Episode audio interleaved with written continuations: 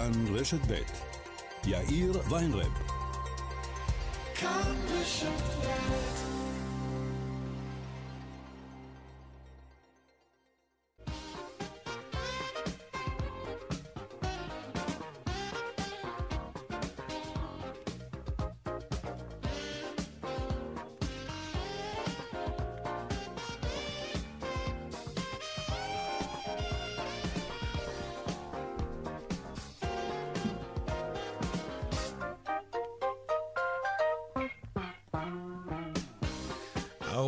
חמש דקות בדיוק. כן, כאן צבע הכסף ברשת ב', יום ראשון, שלום רב לכם, שבוע טוב, העורכת יקיר אביזל אזולאי, המפיקה סמדר טל עובד, טכנה השידור שלנו היום הוא אריאל מור, הדועל של צבע הכסף הוא כסף, כרוכית כאן.org.il.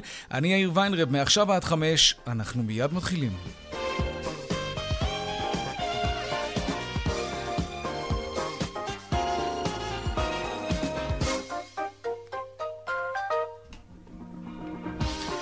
נתחיל בהיסטוריה היום בטוקיו, באולם ההתעמלות באולימפיאדה, מוקדם יותר היום, ארטיום דולגופיאט עשה את זה, ובגדול, הוא מדליסט אולימפי עם זהב על הצוואר. כמה כסף בכיס שווה הזהב הזה על הצוואר? ליאן וילדה הוא עורך הספורט שלנו, שלום. שלום, שלום, יאיר. שווה הרבה כסף, ולא רק לו, אלא לכל המעטפת שמסביבו. Mm-hmm. בוודאי, אה, אנחנו לא מדברים על הערך של המדליה, שאותה הוא ישמור מכל משמר, אלא על התמריצים של הוועד האולימפי הישראלי. כל ספורטאי, בטח אה, אה, דולגופיאט, יקבל חצי מיליון אה, ש"ח אם הוא זוכה בזהב, וזה אכן מה שהתמריץ הוא כמובן הגבוה ביותר. המאמן שלו, אגב, סרגי וייסבורג, יקבל גם הוא תמריץ בהחלט נאה של 250 אלף שקלים, וגם הצוות המקצועי לצד, לצידם לא יקופח, 10% מסכום המענק של הספורטאי, קרי 50 אלף שקלים. האיגוד יקבל 5%, 25 אלף שקלים, וגם mm-hmm. האגודה, 5 אחוזים. מכבי תל אביב תקבל 25 אלף שקלים. סך הכל 850 אלף שקלים, זה סכום המענק על כל המעטפת של מדליית כן. זהב אולימפי. אה, יש מס הכנסה, אם אתה שואל, עד כמה שאני יודע. על כל פנים, יש גם סכומים למדליות הכסף. זה מדהים שהמדינה שלא תומכה יותר מדי עד לנקודה הזו, כשהוא אה, מביא את הזהב, אז, אז, אז גם לוקחים, אז מתחלקים בו.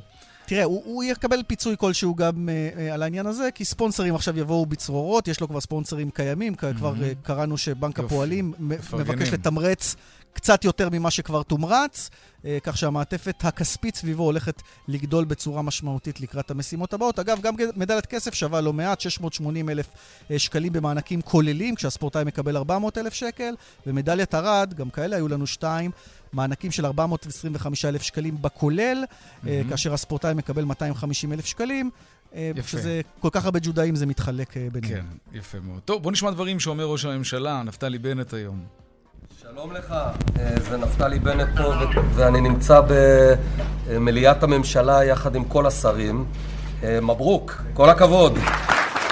עשית היסטוריה והבאת לנו גאווה ענקית. איך אתה מרגיש? אני קודם כל מאוד אה, מרוצה על זה שעשיתי את החלום שלי והקטגתי את מדינת ישראל. אז תודה רבה והמון המון הצלחה. כן, אמרנו ראש הממשלה אומר. מה זה אומר? אומר לארטיום בכבודו ובעצמו, זה היה קטע משיחת הטלפון בין שניהם. ליאן וילדה הוא עורך הספורט שלנו, תודה רבה. תודה, תודה.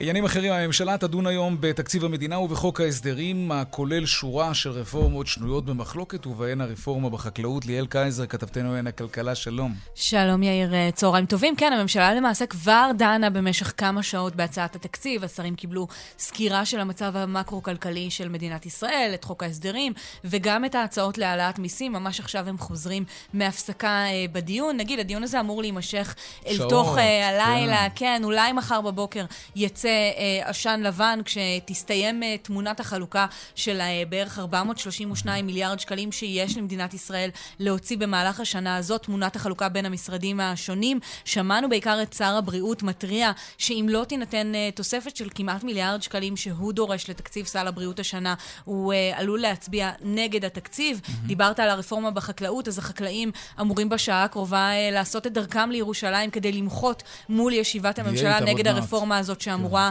אה, להסיר את חסמי היבוא ולשיטתם לפגוע בהכנסות אה, שלהם. כל הדברים האלה, כאמור, צריכים להתכנס אל תוך הלילה, אז לפי הערכות הממשלה אה, תצביע בעד, ובתוך 97 ימים בסך הכל הכנסת חייבת לאשר את התקציב הזה בשלוש קריאות, אחרת הממשלה תתפזר. כן, ככה זה אצלנו. ליאל קייזר, כתבתנו לענייני כלכלה ומגישת אה, משחקי הכיס בכאן 11. תודה רבה לך. תודה. עכשיו אה, לאסונות בענף הבנייה, תאונת עבודה בנוף הגליל. פועל נפל מגובה במהלך עבודתו ברחוב אה, גלעד בעיר. חובשים ופרמדיקים של מד"א פינו אותו לבית החולים העמק. כתבתנו אורלי אלקלעי מוסרת שמדובר בפועל בניין בן 24 ומצבו מוגדר קשה. עוד בצבע הכסף, אה, על קופות הגמל שלנו. מה הן עשו ביולי? ספוילר, הן עשו פחות. עוד ספוילר, הרבה פחות. נברר מה קרה. נדבר גם על זכאות למשכנתה מסובסדת, האם בקרוב פחות משפחות יהיו זכאיות לסבסוד המדינה במשכנתאות המיוחדות האלה שמיועדות לסקטורים המיוחדים האלה. נדבר גם על ענף ההתעמלות, התעמלות הקרקע בארץ בעקבות מדליית הזהב של ארטיום אה, דולגופיאט, דולגופיאט, סליחה, ונשמע על הרשת החברתית התלת-ממדית שמרק צוקרברג חולם עליה, והוא כבר פועל כדי להקים אותה. זה בעצם משהו שיחליף את פייסבוק, או יותר נכון, אה, ייגזר מפייסבוק. זה העתיד, ככה אומרים. נבדוק. אלה הכותרות, כאן צבע הכסף. אנחנו מיד ממשיכים.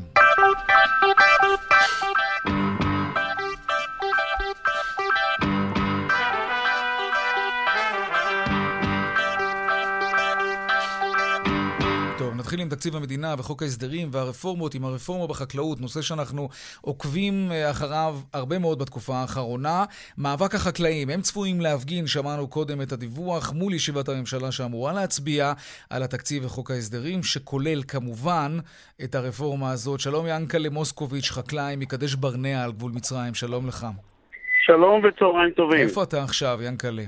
אני בדרך ללטרון, לנקודת הכינוס עם חברים פה באוטו, mm-hmm. ח, חדורי uh, התקפה על הממשלה, על הממשלה שרוצה להטיל עלינו גזירות uh, פשוט uh, בלתי סבירות, למרות שלדעתנו הרפורמה הזאת יכולה לעשות דברים מאוד מאוד טובים. אבל uh, פשוט לא חשבו על כל הדברים. מלטרון אתם, חורים, אתם עולים לירושלים, כן? הזאת. תכף נדבר רגע על הרפורמה. מלטרון אתם אה, נוסעים לירושלים, בש... כמה, כמה כלי רכב מונה השיירה שלכם? עוד לא, הגיע, עוד לא הגענו ל... לאזור לנקודת כינוס, המפגש, אוקיי, טוב, ו... נתעדכן אחר כך. אבל uh, בכמויות גדולות מאוד, מגיעים מכל הארץ. ינקלה, מה אתה מגדל? אנחנו באזור שלנו, אתה צריך להבין, אזור פתחת ניצנה, הגבול מצרים. כן. יש לנו אלפי דונמים של עגבניות אה, צ'רי אשכולות, אה, שאנחנו בעצם 70% אה, מהצ'רי אשכולות שמשווק בתוך הארץ לשוק המקומי מגיע מהאזור שלנו. אנחנו מגדלים עגבניות צ'רי אשכולות בכמויות גדולות מאוד. מה שיעור החדירה שלכם לשוק הישראלי? עד כמה אתה נאבק היום, עוד לפני הרפורמה, מול מגדלי עגבניות שרי אחרים בעולם? אה, קודם כל המוצר הזה שאנחנו משווקים אותו לשוק המקומי לא מגיע מחו"ל. אין יבוא של, ה... של כן, המוצר הזה. כן, בגלל זה אני שואל עד כמה השוק אין. מורכב. אה, מה, 100% שליטה שלכם? כל עגבניית שרי, כן. שרי שאני אמצא היום במרכולים או בשווקים מיוצר באזור שלנו? שלנו, 아, אה, בהחלט. כן? אוקיי. הכל הכל מגיע מהאזור שלנו. זה מוצר מאוד מאוד איכותי, טעים, ו... אנחנו נכונים אה, מחר, ב, ב, איך אומרים, אה, בקריאת כיוון של הממשלה, לייצר פי שתיים ממה שאנחנו מייצרים היום. Mm-hmm. הבעיה האמיתית שלנו זה העלויות של אה, כוח אדם. צריך להבין, אנחנו משלמים על עובד זר 1,500 דולר לחודש, ובאירופה 2,700 דולר לחודש.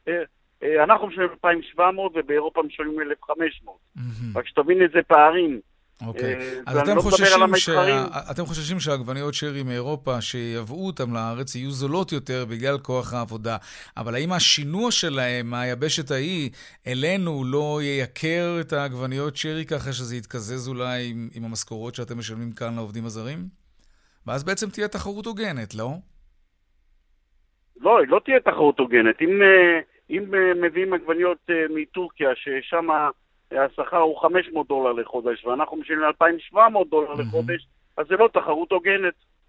אוקיי, מה אז... לעשות, זאת האמת. שם גם לא משלמים על מים, ואנחנו פה משלמים מים במחירים הכי גבוהים בעולם. לכן אנחנו אומרים uh, לממשלה, אתם רוצים לשים שני מיליארד, אל תשלמו 100 שקל לדונם. בואו תעשו את זה חכם ונכון, ותיתנו את הכסף בצורה ממוקדת, שזה יהיה הרבה יותר יעיל ויתרום לכולם ויפתח תחרות הוגנת. כן, כולנו כמובן מקווים שבסופו של דבר התחרות גם תהיה הוגנת, וגם אנחנו הצרכנים שנלך לשווקים ולמרכולים נשלם כמובן פחות.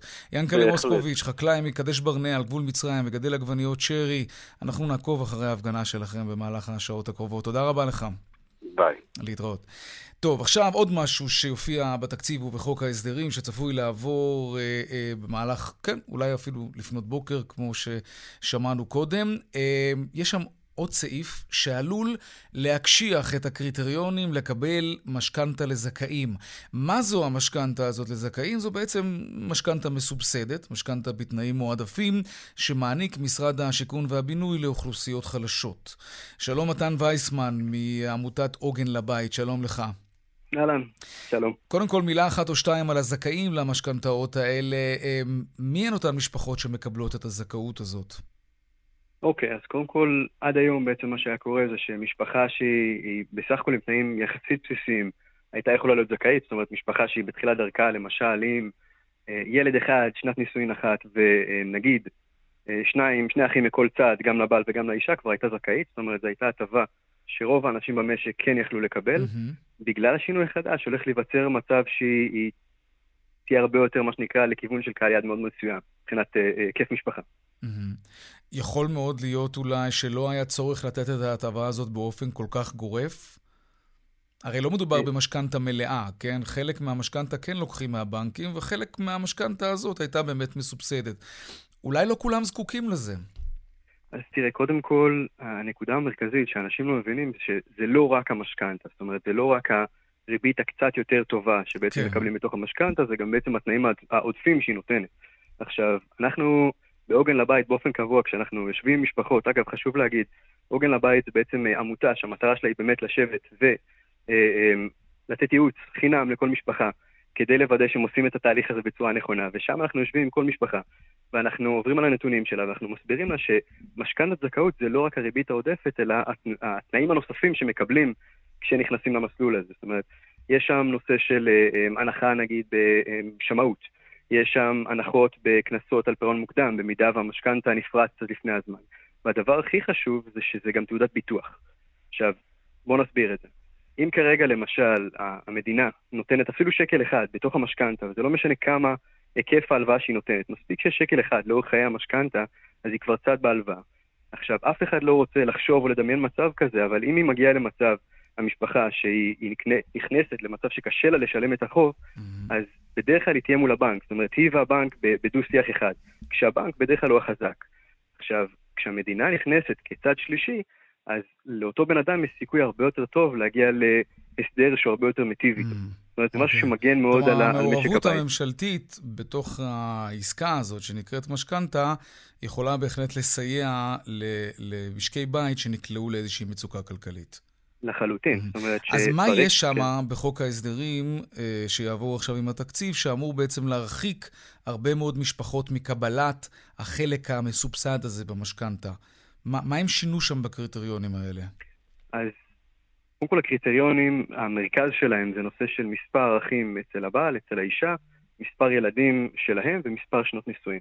אוקיי. אה, עכשיו, עד עכשיו התנאים היו מאוד מאוד אה, פשוטים, זאת אומרת, זה אפשר את ה... התנאים העודפים האלה לחלק גדול יחסית מאזרחי המדינה.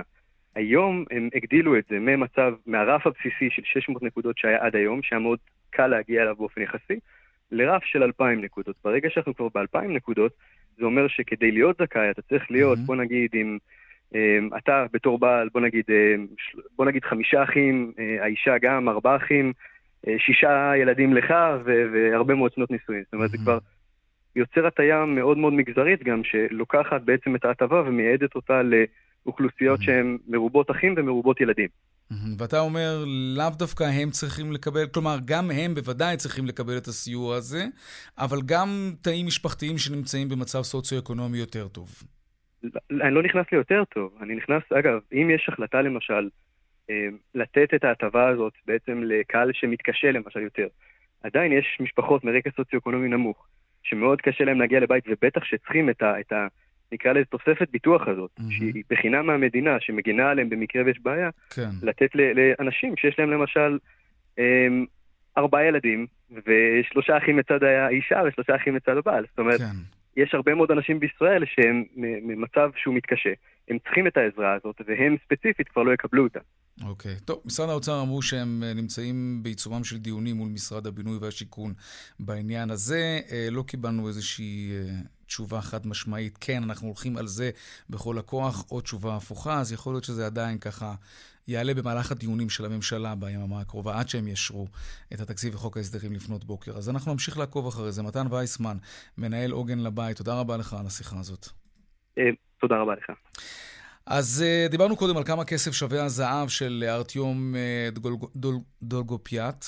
מהבוקר אני אומר את השם הזה, וזה קצת קשה, אני מודה. Uh, הוא צפוי לקבל כחצי מיליון שקלים מהוועד האולימפי הישראלי. שמענו קודם אליאן וילדאו. Uh, המאמן שלו uh, יקבל גם רבע מיליון שקלים, והצוות המקצועי עשרות אלפי שקלים. שלום, uh, דוד שטרוק, יושב ראש מכבי תל אביב ומנהלו של uh, ארטיום דולגופיאט. שלום לך. שלום, שלום, זה דורון שטרוק, אני לא המנהל הישיר שלו, אבל אנחנו צוות שלם בתוך אגודת מכבי תל אביב שמלווה אותו שטרוק. לאורך כל הדרך. בסדר, אתה יושב ראש מכבי תל אביב. אמת. זה כן, אוקיי, טוב. שוחחת עם ארטיום? לא, אנחנו לא מצליחים אה, לא? להשיג אותו. הצלחנו לדבר עם ההורים שלו, מן הסתם, כמו שגם הצליחו, אבל הוא כרגע מנותק. אה, גם את שטילוב לא הצלחנו, אבל אנחנו אה, בסוף, בסוף נייצר את הקשר. אוקיי. אתה כבר, יש לך איזה משפט פתיחה כשאתה מדבר עם המדליסט אה, זהב האולימפי בהתעמלות קרקע הישראלי הראשון? וואו, וואו. לא, ממש לא. אני מניח שזה יבוא ספונטני בשנייה שאנחנו אה, נצליח כן לדבר. תשמע, זה הישג, כן. הישג מדהים, זה ענף קשה, זה ענף מדהים. ופשוט אין לי איך לתאר את ההישג הזה.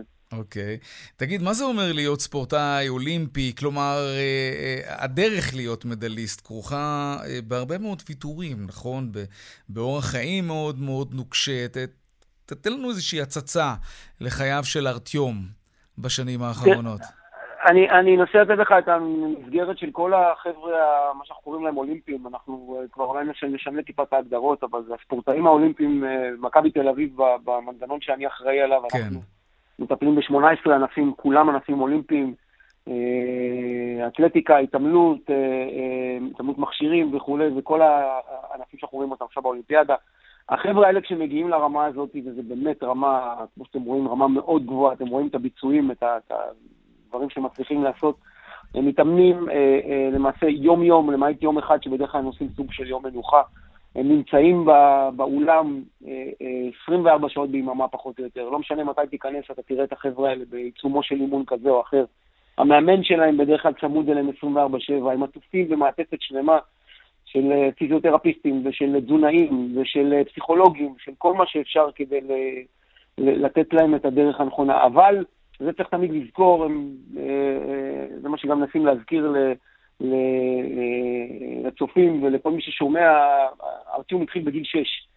יש איזשהו תהליך שהם עוברים עד שהם מגיעים להיות אה, אה, מה שאנחנו קוראים להם אולימפיים, שכבר הוועד האולימפי מתחיל לתמוך בהם ולהיות חלק מתוך המעטפת, וזה החלק המאוד קשה. החלק הזה שילד מבין שהוא הולך לעשות את זה כל חייו, אה, אה, ולתת לו את המעטפת שהוא יוכל להגיע לשלב שהוא יהיה אולימפי. וכן, הם נותנים הכל, הם מוותרים על הכל, הם מוותרים על חיי חברה, הם מוותרים על, על משרות ועל עבודה ועל כסף, והכסף הוא מאוד מאוד קטן בשלבים האלה. מה זה כסף קטן? משכורת קבועה, יש לספורטאים כאלה? איך זה עובד? עם מה הם חיים? הספורטאים האלה אה, משתכרים אה, משכורת ראויה, אני אגדיר את זה, ואם תרצה אני אכנס למספרים. כן, לא סתם, מעניין. עד שהם הופכים להיות אולימפיים, וזה אומר שהוועד האולימפי מכניס אותם לתוכנית שלו, וועד האולימפי יש לו תוכנית מסוימת, סגל זהב, סגל, אני לא כן. אכנס לזה, אני ארשה לוועד האולימפי לעשות את זה. בהנחה שאתה מסומן כמי שיכול להביא מדליה, ויש לך עכשיו כמה שנים להתאמן לזה, אתה צריך כמובן להתפרנס ממשהו, לחיות ממשהו. מה עם משכורתו החודשית של מתעמל קרקע? עד שהוא, עד שהוא מגיע להיות מסומן, כמו שאתה מגדיר אותו, כן. המשכורת שלו מזערית, היא יכולה להיגמר בכמה אלפי שקלים שהוא מקבל אותם בדרך כלל מהאגודה. אנחנו כאגודה היום הכי גדולה בהתעמלות, אה, כן. משקיעים בזה את המקסימום שאנחנו יכולים, אבל זה עדיין סכומים קטנים. אנחנו מצליחים להביא ספונסרים חיצוניים, למשל את ארטיום, אה, תמך בו אה, עורך דין ישי, שהוא, שי מור, שהוא כבר זיהה אותו לפני אה, כשש-שבע שנים. כן. כן, כבר לפני שש-שבע שנים, עוד לפני שזיהו את ארטיום והוא תמך בו. אוקיי, אבל ברגע זה לא- זה שמזהים לא אותו, סכומים. זה כבר משהו שמזהים שמקל אותו עליך כלכלית. כן. לחלוטין. עליי כיושב ראש אגודה מקל, בגלל שהוועד האולימפי נכנס פה, זה Mm-hmm. יכול לנוע בין 10,000 ל-15,000 שקל בחודש, ולפעמים טיפה יותר, זה עדיין סכומים שלא מספיקים, בטח בשביל כן, לא להחזיק מתעשרים משפחה או. לנהל. כן. לא, ובטח אם אני משווה את זה עם הרבה, סליחה, והרבה זה לענפי הכדורגל והכדורסל, ששם המספרים הם בכלל במכפלות. כן, אבל זו לא אה, דוגמה כן. טובה, תשווה את זה אבל זה לא לג'ודו. דוגמה. תשווה את זה לג'ודו, שזה גם זה, הם ספורט כולם יחסית יושבים תחת סוליסטי. אותה קטגוריה. הם, הם, זה הם כולם תחת אותה קטגוריה, הוועד האולימפי מחלק את אותה עוגה, הוא לא משלם יותר. תגיד, יכול להיות שאנחנו מוותרים כן. על ספורטאים אולימפיים, על מדליסטים, אפילו עם זהב, בגלל היעדר התקציב, בגלל שאנשים אומרים לעצמם, לא, אנחנו לא נעשה את הדרך הזאת, כי, כי אנחנו לא, לא יכולים להביא הביתה עשרת אלפים שקלים. אני, אני אגיד לך את זה נורא פשוט, ושואלים אותי הרבה את השאלה הזאת עכשיו, אני גם נמצא בהרבה מאוד אה, פורומים במשרד הספורט וכולי, שמנסים לדון באיך נביא את המדליה הבאה, כן. איך נבנה את זה נכון. בסופו של דבר יש פאזה מסוימת עד שאותו ספורטאי מבינים שהוא הופך להיות אה, אה, אולימפי, שזה הפאזה שהאגודה מטפלת בו כי אין אף אחד אחר כן. שיקלוט אותו ו- ויחזיק אותו. בפאזה הזאת אנחנו מאבדים להערכתי מאות, מאות ספורטאים שהיו יכולים להיות בשלב כזה או אחר אולימפי, כשזה בעצם מחולק לפי, בתכלס אנחנו תל אביב, לפי רשות מקומית. אם תיקח רשויות מקומיות שרוצות ומשקיעות, אז הן משקיעות בענף מסוים, אם זה כדורעף או כדוריד, שזה אנחנו מכירים את ראשון למשל בכדוריד, או עוד כל מיני אגודות כאלה, אבל בסופו של דבר, האגודה היא זאת שאחראית עליו עד נקודת הזמן הזאת. אה, היכולת שלנו כאגודות לתמוך בלי רשות מקומית חזקה מאחורינו היא מינורית, היא קיימת, כן, אבל היא מינורית. ענף כמו ענף השחייה, שהחבר'ה צריכים להיות שם בין 6 ל-7 שעות ב- ביום, עלות של בריכת שחייה היא הון תועפות, היכולת שלך לממן אותם בעצמך היא, היא, היא כמעט אפסית. ואז נכנסת רשות מקומית, אם היא רוצה, אם היא לא. אני יכול אוקיי. להגיד לך, אפשר לספור על יד אחת את הרשויות המקומיות שתומכות בסכומים נכבדים. בסוף כן, אנחנו מאבדים אולי זה ישתנה הרבה עכשיו. בעקבות מדליית הזהב של... אה, אנחנו מאוד. מקווים שלא רק דולגופיאט. כולם ירצו להצטלם, אה, להצטלם עם המדליה ולא ישימו גם אה, אחר כך את, ה, כן. את הסכומי כספים שצריך גם. דורון שטרוק, יושב ראש מכבי תל אביב, תודה רבה לך. תודה רבה לכם. להתראות. להתראות. עכשיו דיווחי תנועה.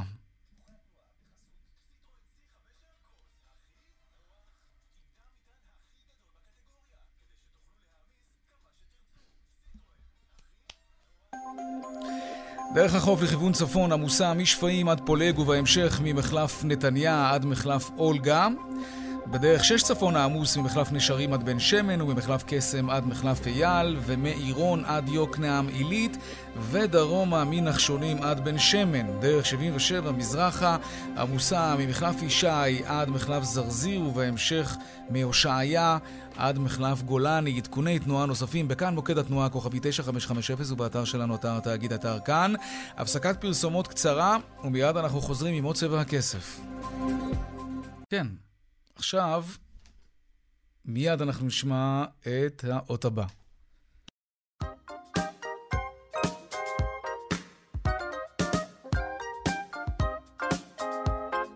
עכשיו, משהו קצר על כלכלה. שיעור ממש קצר, שתי דקות, לא יותר. מתחילים.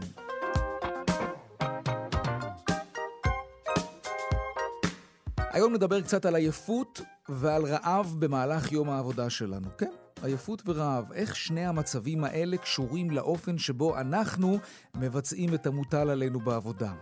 מחקר שנעשה לפני כמה שנים בישראל על ועדת השחרורים בבתי הסוהר גילה דבר מדהים. שופטים שדנו בבקשות לשחרורים בתחילת היום נהגו לשחרר יותר מאשר אלו שדנו בבקשות בסוף היום. כלומר, כשהם היו רעננים בתחילת היום, הם היו רחמנים יותר ונטו לשחרר את האסירים יותר. ולא רק זה, ככל שהשופטים היו שבעים יותר, כלומר, מיד אחרי ארוחת הבוקר או ארוחת הצהריים, הם נהגו במידת הרחמים הגדולה יותר כלפי האסירים שביקשו להשתחרר, לעומת שופטים שהיו עמוק יותר בתוך המשמרת והתרחקו מארוחת הבוקר שהם אכלו, והתקרבו לארוחת הצהריים שהם כבר ממש רצו להגיע אליה.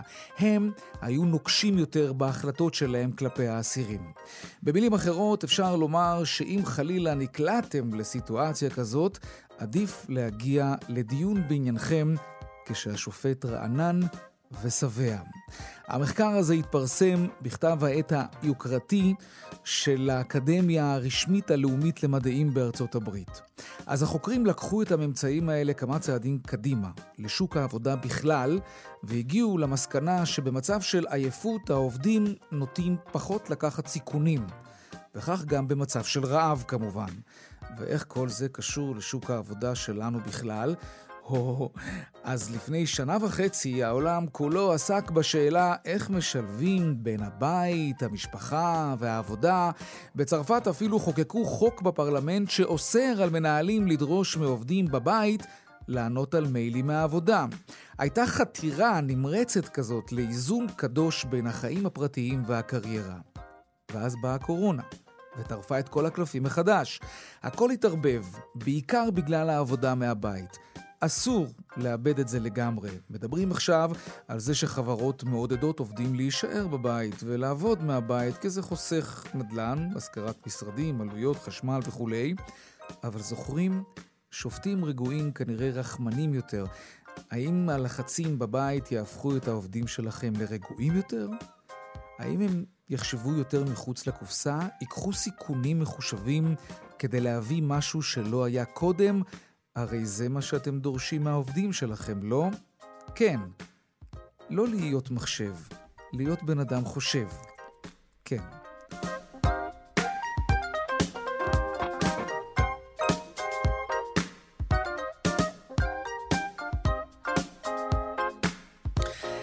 עכשיו לעניין הבא שלנו, הממשלה צפויה לאשר להכניס לארץ 15 אלף פלסטינים לעבודה בשטחי ישראל. הם יעבדו בענפי הבנייה והתיירות. יש uh, עוד תחום שצמא לעובדים. מה זה צמא? עוד רגע מתייבש. ענף הניקיון. ישראלים לא קופצים על המשרות האלה, כידוע, וקורונה רק החריפה את המצב בענף הזה. רשת הביטחון הסוציאלית שהייתה, כן, החל"ת. שלום אבי מזרחי, יושב ראש ארגון חברות הניקיון. שלום וברכה. כמה עובדים חסרים היום בענף הניקיון? חסרים לנו בכל רגע נתון כ-15 אלף עובדים. או זה הרבה מאוד. כן. זה, זה, זה באמת בגלל משבר קורונה, או שזה מחסור שהיה גם לפני המשבר? הרי אנחנו יודעים שלא לא, ישראלים ממש... אוהבים לעבוד בזה. אכן כך, ממש לא קשור לקורונה. אה, פשוט אין עובדי ניקיון במדינת ישראל. פשוט אין. אז עקרת הבית פוגשת את זה אצלה בבית, שמבקשים ממנה מחיר כן, מופקע. כן. כן, מחיר מופקע, וזה בכלל לא ישראלים, זה בכלל עובדים זרים. כן. ששוהים פה לא חוקי, זה לגבי עקרת הבית. אנחנו שמספקים למשרדי ממשלה, לרשויות מקומיות, להייטק, למפעלים, לבתי חולים, אנחנו עובדים עם עובדים מקומיים. יש איזה משרד ממשלתי שאמרתם לו, לא, אנחנו לא... יש, יש מקומות עבודה, ארגונים ש, שפונים אליכם ואתם אומרים, לא, מצטערים, אין, אין לנו כוח אדם לספק לך, המצב עד כדי כך גרוע. אם אתה אומר 15,000 עובדים חסרים, זה אומר שישנן חברות שלא מקבלות שירותי ניקיון. לא? בהחלט כן. אני יכול להגיד לך שהיום התקשרו אל הארגון כן. אה, מרשת מלונות דן, והם זקוקים לעובדים, והם לא מצליחים לגייס עובדי ניקיון, כי אין. אתה יודע... אה, ואני לא... כן. יש, יש חוק בסיסי בכלכלה, כשיש למשהו ביקוש נורא גבוה, המחיר שלו עולה. במקרה הזה מדובר על עובדי ניקיון. ניסיתם להעלות שכר, לפתות אנשים לבוא לעבוד בניקיון בתמורה למשכורת שהיא קצת יותר גבוהה ממה שנהוג בענף, ואפשר לשער במידה די גדולה של ביטחון שהמשכורות הן לא גבוהות. אז ראשית, המשכורת הפורמלית היא 29-12 ברוטו לשעה. היום אנחנו כבר משלמים על חשבוננו, כן. 33, 34, 35, ואין עובדים. זאת אומרת, הקיימים כבר מקבלים שכר הרבה יותר גבוה ממה שאנחנו אמורים לשלם, mm-hmm. ועדיין אין לנו את היכולת לגייס עובדים. הר... העניין הוא לא כמה הם יקבלו, כי אם העניין היה כמה יקבלו, זה היה נפתר. אין פשוט עובדים. אין. פעם היו... אין עובדים שמוכנים לבוא לעבוד בזה. אז רגע, אבל זה, זה, זה השכר השעתי. ת, ת, ת, תסכום לנו משכורת חודשית של עובד ניקיון במשרה מלאה. בהנחה שאתם מציעים לוקח... משרה מלאה, כן. יש הרבה מאוד עבודות שהן משרה מלאה. אוקיי. הרבה, לא מעט עבודות שהן משרה מלאה, אבל משרה מלאה שהיא 182 שעות, העובד משתכר 5,300 ברוטו, אבל אני רוצה להדגיש שהתנאים הסוציאליים של עובדי הניקיון כן. הם מהטובים בארץ. שזה אומר מה? אולי הטובים ביותר.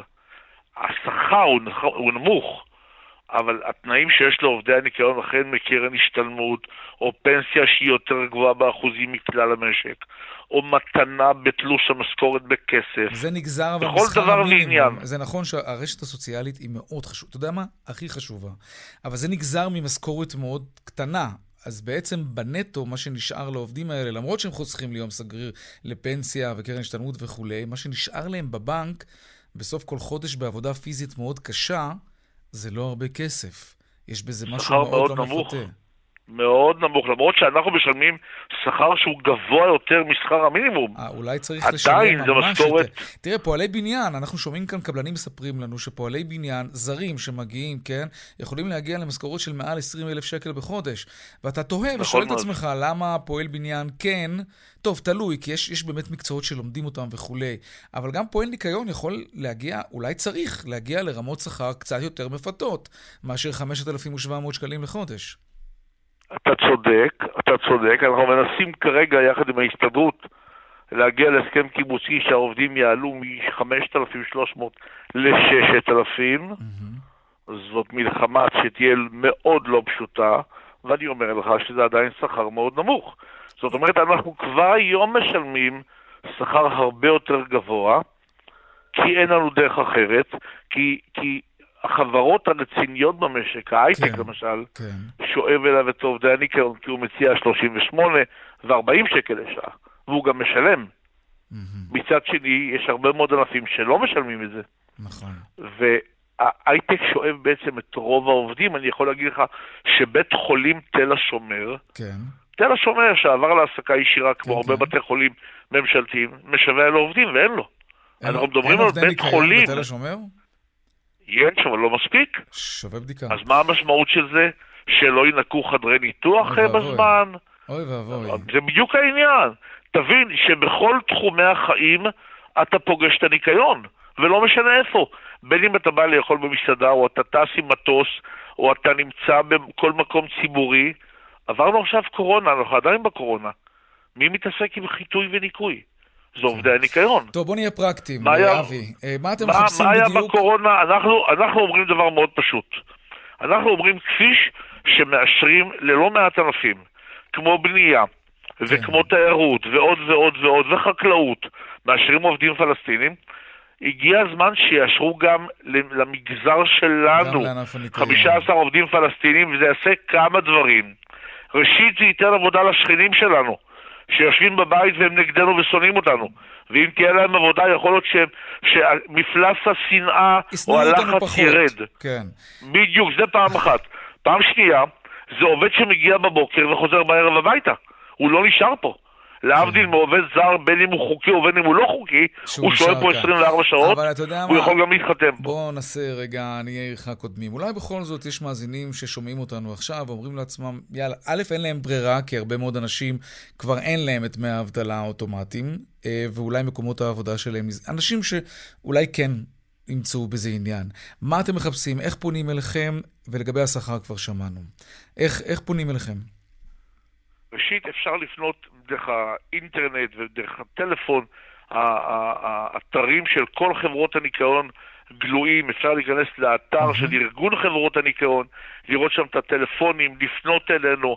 אנחנו נשמח לקלוט כל עובד בכל okay. אוקיי. נקודה בארץ. בכל נקודה בארץ, מהיום למחר. שיהיה בהצלחה. אבי מזרחי, יושב ראש ארגון חברות הניקיון, תודה, תודה רבה לך. תודה רבה, ואני מקווה שזה יגיע לאוזניים של שר האוצר, והוא יהיה קשוב למצוקה שלנו. תודה, תודה אבי. חן חן, כל טוב. שוב פרוטקשן בצפון, שלושה בתי עסק הוצתו הלילה בחצור הגלילית, החשד הוא גביית דמי חסות. בעלי העסקים פונים לראש הממשלה ולשר לביטחון הפנים ודורשים, טפלו בנושא הזה כמו שמטפלים בטרור. הנה דיווחה של כתבתנו אורלי אלקלעי.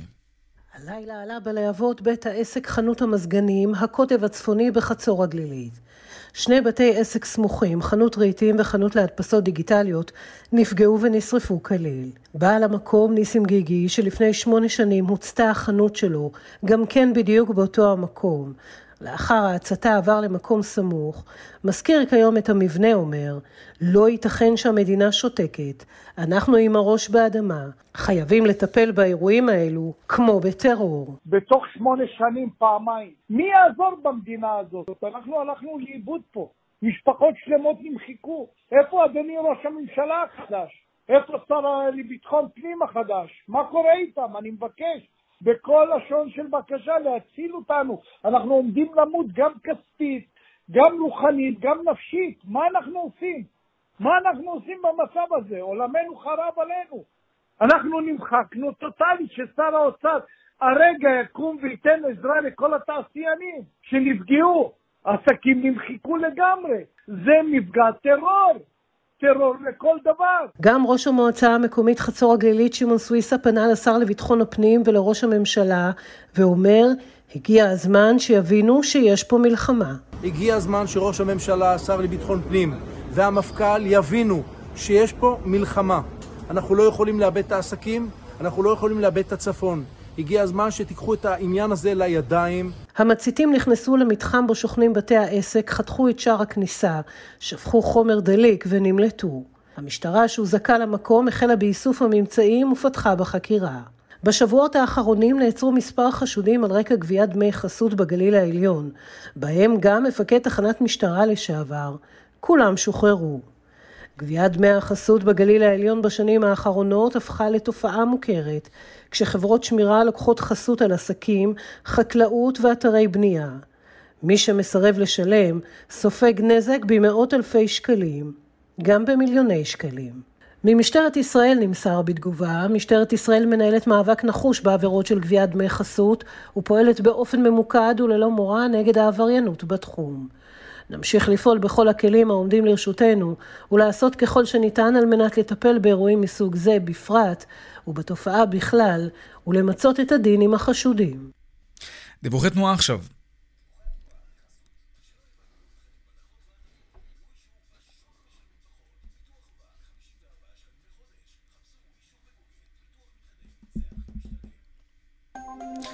דרך תל אביב-אשדוד עמוסה ממחלף השבעה עד מחלף ראשון לציון, לכיוון צפון עמוס ממחלף יבנה עד אה, גשר פלמחים. בגאה צפון עמוס ממחלף השבעה עד מורשה ודרומה ממורשה עד מחלף גנות, ובדרך ירושלים תל אביב עמוס מלטרון יש שם התכנסות של החקלאים לכיוון ירושלים, לכיוון uh, מחלף ענווה, יש שם עומס תנועה. עדכוני תנועה נוספים בכאן מוקד התנועה, כוכבי 9550 ובאתר שלנו, אתר התאגיד, אתר כאן, הפסקת פרסומות ממש קצרה, ומיד אנחנו חוזרים עם עוד צבע הכסף, נדבר על קופות הגמל שלנו, וגם על התוכניות של מרק צוקרברג להפוך את פייסבוק למשהו רב-ממדי. כן, מיד חוזרים. משהו כמו 12 דקות לפני השעה 5. מה עשו קופות הגמל שלנו בחודש יולי? לא הרבה, למען האמת, לראשונה מתחילת השנה, התשואות של קופות הגמל ממש מזעריות. מה קרה? האם יש סיבה לשינוי המגמה? שלום אודי אלוני, המוציא לאור של אתר פאנדר. שלום, שלום לך ולמאזינים. נתחיל בנתונים הכלליים, אחר כך נצלול לתוכם. תשואה אה, ממוצעת של אה, שתי עשיריות האחוז, נכון? מאכזב. תראה, זאת תהיה התחזית. אה, אבל צריך לזכור שבריבית אפס, כשאנחנו לא מקבלים שום דבר בחשבון בנק שלנו, אז 0.2, בוא נניח שתיקח את זה שנה קדימה וכל חודש תקבל 0.2, תגיע ל-2.5 אחוז. זה לא רע ביחס למה שקורה בעולם. אבל ראינו, ראינו מספרים הרבה יותר גבוהים, ואתה יודע, אתה, אתה, אתה, אתה משווה כל דבר למה שהיה פעם, או למה שהיית רוצה. בכזה עולם אנחנו חיים. נכון, כולנו רוצים להרוויח כמה שיותר, אבל אתה יודע, יש לנו פה את המשולש הזה של קורונה, סין, ארה"ב, אינפלציה, ואתה נמצא בעולם שאיך הייתי אומר, החודש הרגשנו שווריאנט התנודתיות חזר לשווקים. אוקיי. Okay. תגיד, הנפילה הזאת של אמזון ביום שישי, כמה? כמעט 8 אחוזים, נכון? נכון, כן, נכון. זה... זה, זה חלק מהתנודתיות בשווקים. יש לזה קשר לפנסיה? אנחנו חשופים לדבר הזה? בהחלט. אני חושב שהיום העולם משפיע על הפנסיה שלנו לא פחות מהשוק הישראלי שמשפיע על הפנסיה שלנו, ואנחנו בודקים ורואים ש... 4 מיליארד שקלים מהחסכונות הפנסיונים והגמל שלנו מושקעים שם. יש יותר ויש כאלה שפחות, וזה ישפיע, כמו כל דבר שקורה היום בעולם, גם סין, אם uh, שמעתם, נפלה החודש בסביבות ה-14 אחוז, mm-hmm. וגם זה ישפיע על הקרנות ועל הפנסיות ועל הגמל ועל ההשתלמות. אבל זה נורא תלוי באיזה מסלול אנחנו נמצאים, נכון? ויש הבחנה בין המסלולים, יש מסוכנים, המנייתיים, ויש נכון, כמובן נכון. מסלולים סולידיים. אגב, אז כשמסתכלים באמת על התחזיות של uh, יולי, אז, אז רואים באמת שהמסלולים המסוכנים יותר עשו פחות מאשר הסולידיים? נכון. שידעו לשמור נכון, על עצמם יותר? רואים, אוקיי, בהחלט. מה רואים? אנחנו, אנחנו רואים שהמסלולים המנייתיים אה, ירדו אפילו החודש. דיברנו מקודם על 0.2 פלוס, כן. אבל במנייתי אנחנו כנראה נקבל אפילו משהו קצת אה, ירידה. שלילי, mm. וזה גם תלוי מאוד איפה מנהל ההשקעות החליט להשקיע את רוב הכסף של המניות שלו. אם הוא החליט להשקיע את זה בארצות הברית, אז הוא דווקא יעלה, אם הוא החליט להשקיע את זה במניות בינוניות בישראל, אז הוא דווקא ירד, אם הוא השקיע בסין, אז כמובן זה ישפיע לרעה. יש היום כמה דברים שמשפיעים על החסכונות שלנו, ואחד הדברים זה בעצם הסכסוך הגדול בין סין לארצות הברית, זה חוסר אמון שיהיה... בוא נגיד, הקורונה העצימה אותו בצורה בלתי רגילה. תמיד ידענו שסין היא המפעל ייצור של העולם, מייצרת כן. בזול. טראמפ הוא היה סמן קיצוני של ההתבטאויות, אבל המגמה של ההיפרדות בין סין לארצות הברית הולכת ללוות אותנו לדעתי לפחות עשר שנים קדימה, ואנחנו רואים את הניצנים הראשונים של ההיפרדות הזאת, היא פוגעת גם בחברות סיניות שנסחרות בארצות הברית, mm-hmm. וחטפו מאוד מאוד קשה. כלומר, לא רק האמריקאים אה, סבלו מזה, אה, זה מתחיל להשפיע גם, גם על סין. אה, אגב, ודאי, זה גם הזכרנו... ישפיע עלינו, זה ישפיע כן. על כל העולם. טוב, אצלנו ברור, אנחנו חשופים לשני הכיוונים האלה. אגב, הזכרנו כמובן את קורונה, אי אפשר שלא. מה מצב החיסכון בגמל מתחילת שנת 2020? מאז פרצה מגפת קורונה, עד כמה הציבור נפגע, או אתה יודע מה, אולי הוא כבר לא נפגע כשאתה סוכם את התקופה הזאת?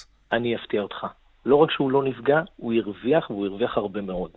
בממוצע במסלולים הכלליים, שהם פחות מסוכנים מה-100 אחוז, אבל גם יותר מסוכנים כן. מהסולידים ביותר, הוא הרוויח סדר גודל של 13 אחוז, וזה המון המון המון כסף, בטח ביחס לריבית אפס ולחוסר באלטרנטיבות. להרוויח 13 אחוז בתקופה כזאת, מי חלם? מי, מי ידע?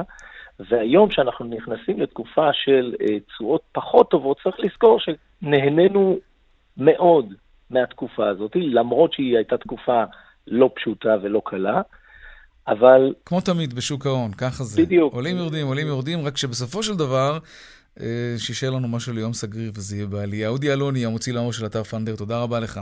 תודה רבה לך, יאיר. להתראות. טוב, אה, עכשיו נדבר על מטאוורס. שמעתם על זה? אה, אם זה יהיה תלוי במרק צוקרברג ובפייסבוק, אז בעתיד המאוד קרוב כולנו נהיה חלק מיקום האינטרנט החדש שצוקרברג מתכנן לנו. שלום גיא עמיעד, מומחה לחדשנות וטכנולוגיה ומנכ"ל חברת הייעוץ אינסוף, שלום. שלום יאיר. על מה מדובר? נתחיל קודם כל במושג, מטאוורס זה בעצם מעבר ליוניברס, מעבר ליקום, mm-hmm. וזו התוכנית של uh, מרק צוקרברג לאינטרנט הבא. איך הוא רואה את ההתפתחות של הרשת שלו, שהיא עוברת מלהיות רשת חברתית לבעצם uh, רשת של הכל. הוא רוצה לחבר את כולנו בכל מקום בעולם, את כל הלקוחות שלו, את כל המשתמשים. ב... ב... אנחנו גם ככה מחוברים, למה הוא רוצה כן, לחבר אבל, אותנו בדיוק? כן, אבל עזוב, אה, כאילו לדבר, או, או צ'אטינג, או תמונות, זה באמת, זה 2020. בר... בראייה שלו, אנחנו נתחבר כולנו לציוד, אה, לציוד מדומה, ואמצעים של הולוגרמות, ובעצם אה, נוכל להיות בכל מקום עם הפרסונה שלנו, במקום אחר, לצורך העניין, לשבת בחדר ישיבות במנהטן, כאילו שזה היה בתל אביב, לראות את האנשים. מה, ממש, לא רק לראות את... לא, להרגיש ממש בוודאי לראות... שלא, אבל אני אשים את המשקפיים המיוחדים האלה. אגב, גם תחושה, גם תחושה. אה, גם תחושה? חלק מהפיתוחים מדברים, יש חברות ישראליות שמפתחות היום אה, כמו חליפה מיוחדת שאתה יכול ללבוש עליך, שאתה מרגיש את כל הניואנסים ממזג האוויר ועד האוויר. וזה יהיה זמין בצורה כזאת, כמו, ש, כמו שהמסנג'ר היום זמין כשאני יושב בדירה שלי במרכז אה, הארץ בישראל ומדבר עם חבר שלי בניו יורק, אז אה, אין מה לעשות, המסך והמקלדת מפרידים בינינו, למרות שיש נגיד מצלמה, אז אני יכול גם לראות אותו. אז מה, אני אוכל גם לתת לו כיף? זה הרעיון? אה, כנראה שכן. התשובה היא, אם זה, אם תלוי במרק צוקרברג זה כן לגמרי. כמובן זה לא מחר בבוקר, מדובר על חזון של כמה שנים קדימה. הוא גם רואה את הפוטנציאל האמיתי שלו לא רק היום יש שלושה מיליארד לקוחות לפייסבוק, אה, הוא רואה את זה בכל המכשירים שנהיו מחוברים לרשת. תחשוב שלצורך העניין תוכל אה, להתחבר לרכב אוטונומי אי שם, או למטוס אפילו, ולהיות כן. בתוך ה... או אפילו למקרר שלך, כן? ברמה כזאת. עכשיו, הוא כבר נערך לזה. כלומר, החברה כבר קנתה לפני כמה שנים את אוקולוס, uh, שזו חברה שמייצרת משקפי מציאות מדומה, VR, ומשקפי... כן. ומשקפי AR, שזה מציאות מעורבת, כלומר לשבת ולראות גם חלק מהמציאות האמיתית אה, סביבנו. אה, ומבחינתו, רק חברה כמו שפייסבוק עם 100 מיליארד אה, דולר בשווי, יכולה להשקיע, כי מדובר פה על השקעות באמת מטורפות. מעבר לזה, שמי שישלוט ב... נקרא לזה, בשלב הבא של האינטרנט, בעצם יעשה הרבה מאוד כסף. כי לתוך היקום הזה התחברו הרבה מאוד דברים. גם משחקים, גם חברות אחרות, גם אפל כבר רוצה... אה, בסוף אנחנו פטנטים. נתבלבל ממש, ולא נדע מה, נכון. מה זה, מה זה אגב, המציאות אגב, נכון. ומה זה המציאות המדומה. נכון, אגב, חלק, חלק מהעניין זה גם הרבה מאוד אה, אה, להתרגל או ללמוד פסיכולוגיה. כן, ואנחנו של... מתמכרים היום למסכים, בטח נתמכר לזה גם יותר ממה שאנחנו מתמכרים למסכים. גם יד, כן. מנכ"ל אינסוף, מומחה לטכנולוגיה, תודה רבה לך על השיחה המעניינת הזאת. תודה רבה. עד כאן צבע הכסף ליום ראשון, העורכת יקיר אביזל אזולאי, המפיקה סמדר טל עובד, טכנאי השידור שלנו הוא אריאל מור, במוקד התנועה אהוד כהן, הדואל, כסף, כרוכית, כאן.org.il. מיד אחרינו שלי וגואטה, אני יאיר ויינרב, נשתמע כאן שוב מחר בארבעה אחר הצהריים, ערב טוב ושקט שיהיה לנו, שלום שלום.